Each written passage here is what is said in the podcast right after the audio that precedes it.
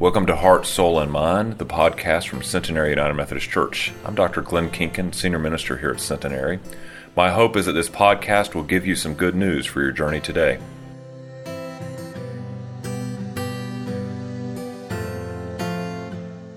Our scripture lesson this morning comes from the book of Isaiah, the ninth chapter, verses 2 through 7. Hear with me now the words of the Lord, words that were spoken to forecast the coming of this child of Bethlehem. The people who walked in darkness have seen a great light. Those who lived in a land of deep darkness, on them a light has shined. You have multiplied, the nation and have increased its joy. They rejoice because you, and the joy at the harvest, as a people exalt when dividing plunder. For the yoke of their burden, the bar across their shoulders, the rod of their oppressor, you have broken as on the day of Midian. For all the boots of the trampling warriors and all the garments rolled in blood shall be burned as fuel for the fire. For a child has been born to us, a son given to us. The authority rests upon his shoulders, and his name is Wonderful Counselor, Mighty God, Everlasting Father, Prince of Peace. His authority shall grow continually, and there shall be endless peace for the throne of David and his kingdom. He will establish it and uphold it with justice and righteousness from this time onward and forevermore. The zeal of the Lord has accomplished this. My friends, this is the word of God for us, the people of God. Thanks be to God. Would you pray with me?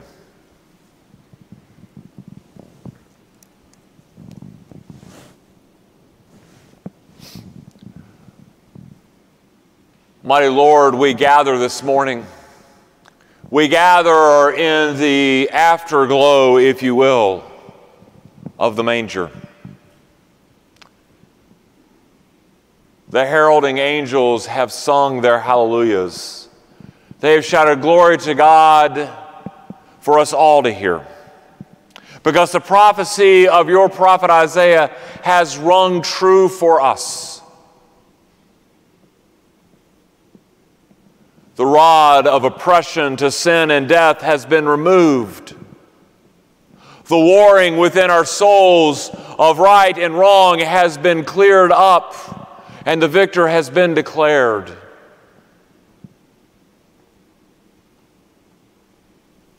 Peace is available to us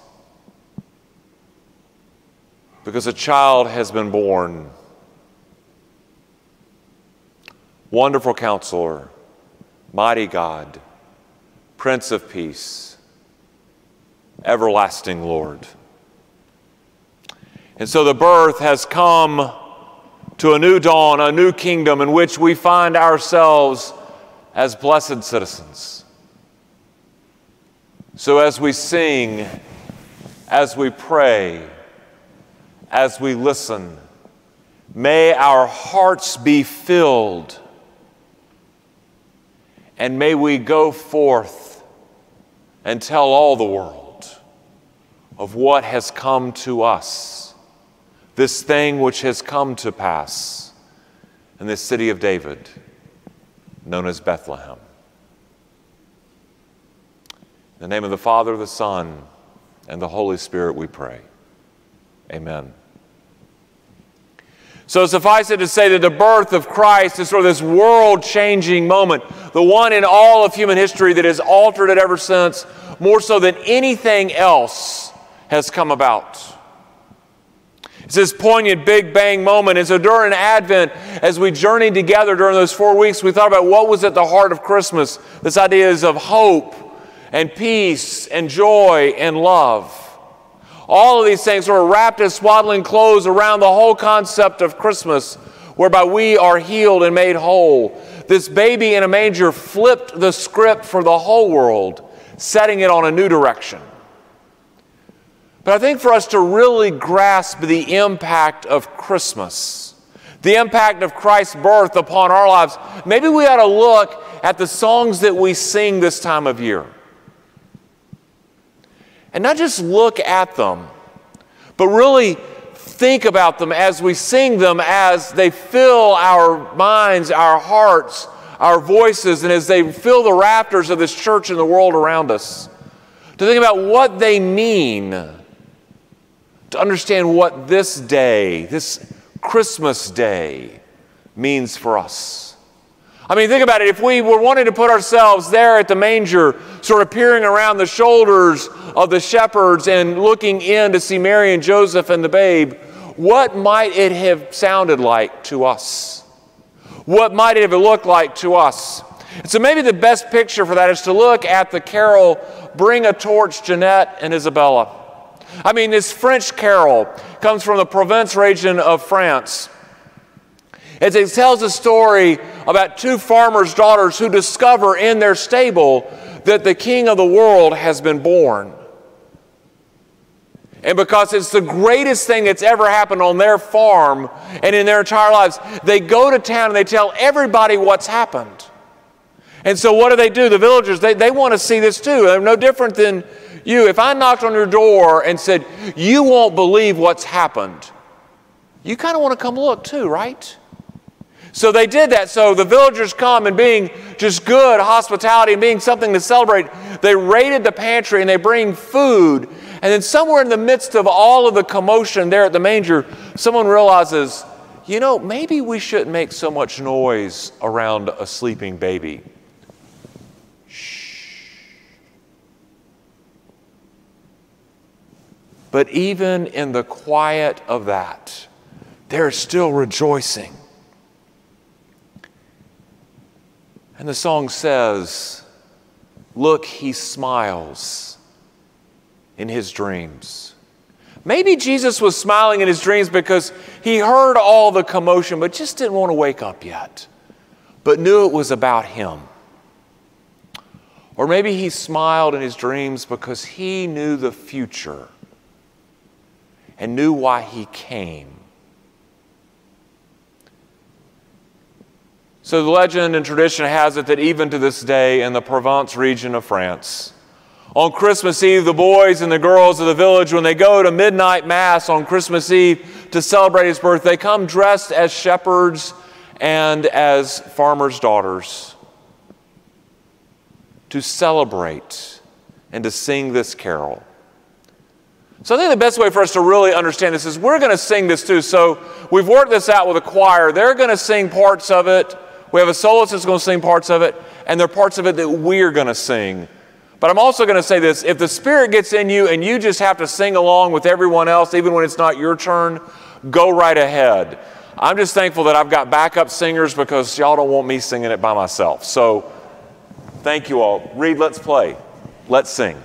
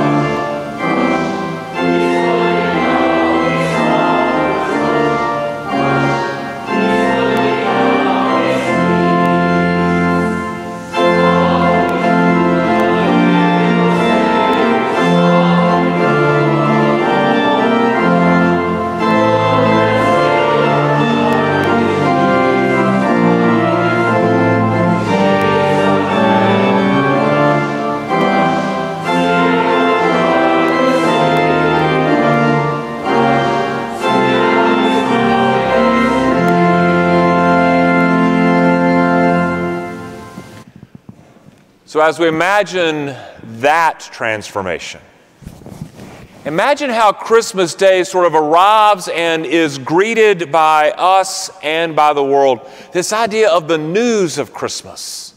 If we couldn't be at the manger, but later we begin to hear about it. In the English carol, I Saw Three Ships, we see an image of what this might be like. Now, there's some confusion among the scholars as to what they meant by the three ships. I mean, Bethlehem is clearly inland. There is no way to sail a physical ship into Bethlehem. So maybe there's some conjecture that when the, when the hymn was written, the idea the three ships were really the three ships that carried holy relics to Germany, relics of the Magi that are now housed at the cathedral in Cologne. There's also another theory that's out there. The idea of the three ships really referred to the camels. Because in those days, the camels were, if you will, the ships of the desert. But either way, it doesn't matter so much about the, the literal sense of the ship. But look at what's happening with the words.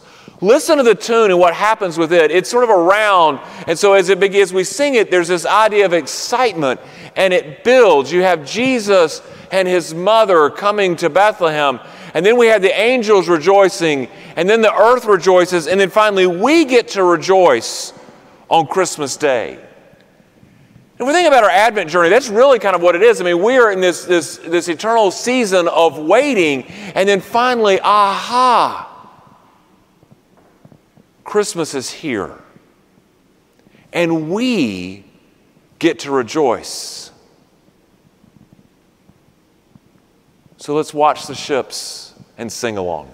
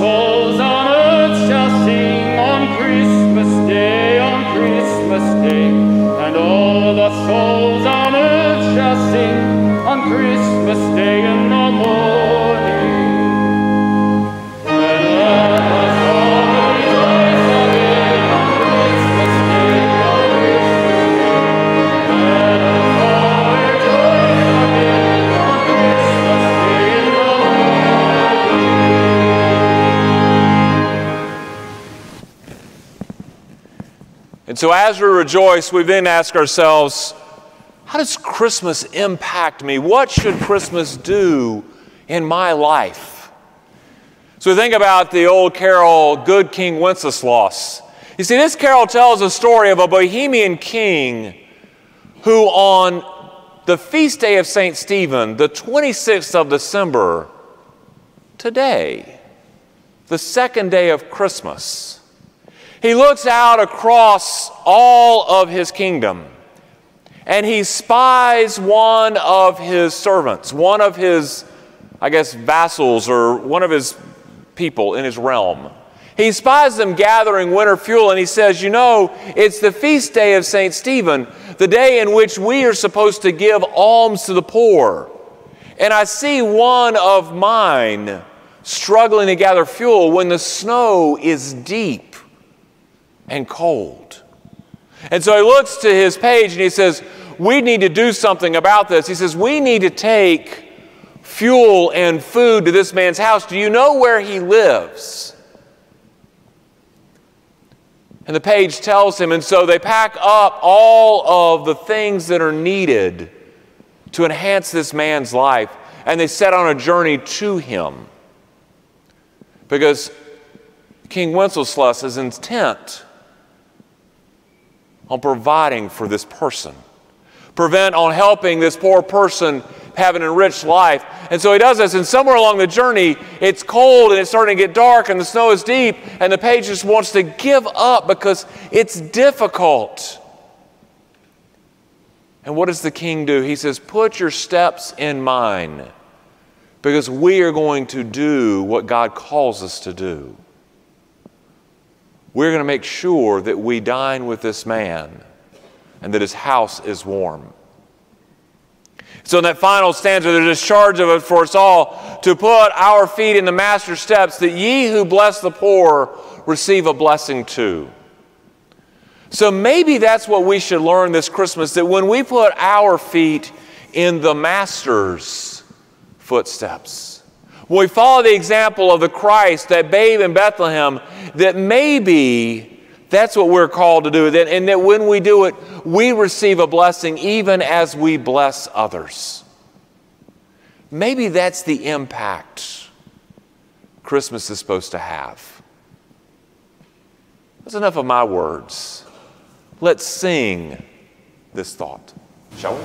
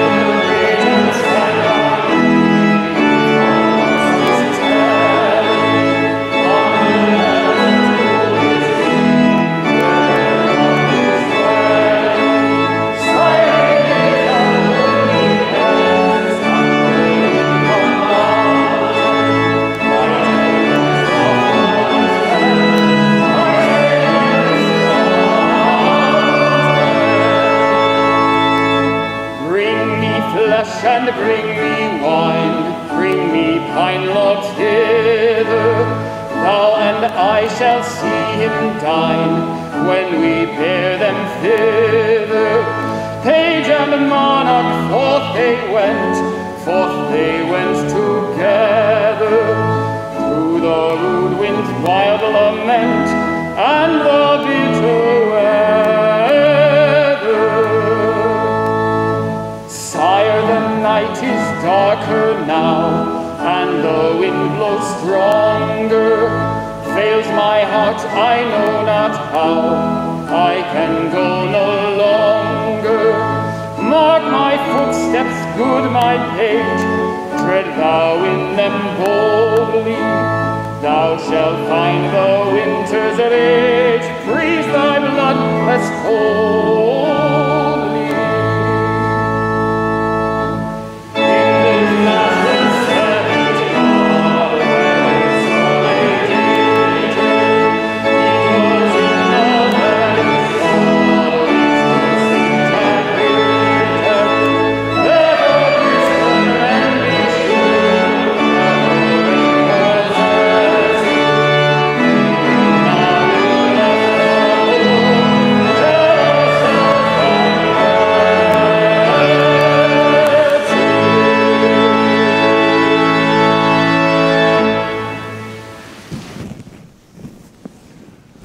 So, as we continue our celebration of the Christmas season for the next 11 days, including today, as we do, as we bask in the glory of Christmas and its afterglow, as we do all of that, as we think about the idea of what it might be like if we had been an eyewitness to the manger, or how Christmas greets the world to rejoice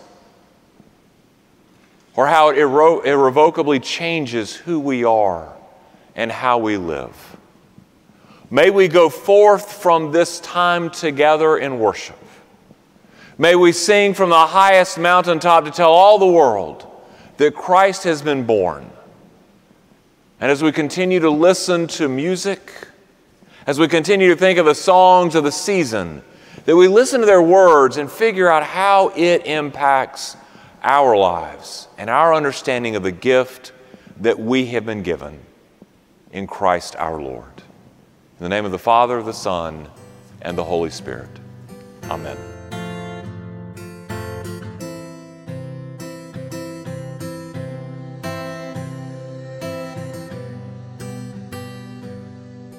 Thank you for listening to Heart, Soul, and Mind, the podcast from Centenary United Methodist Church. We hope that you'll consider joining us for worship on Wednesday evenings at 7 o'clock or Sunday mornings at 8:30, 9, or 11. Have a blessed day.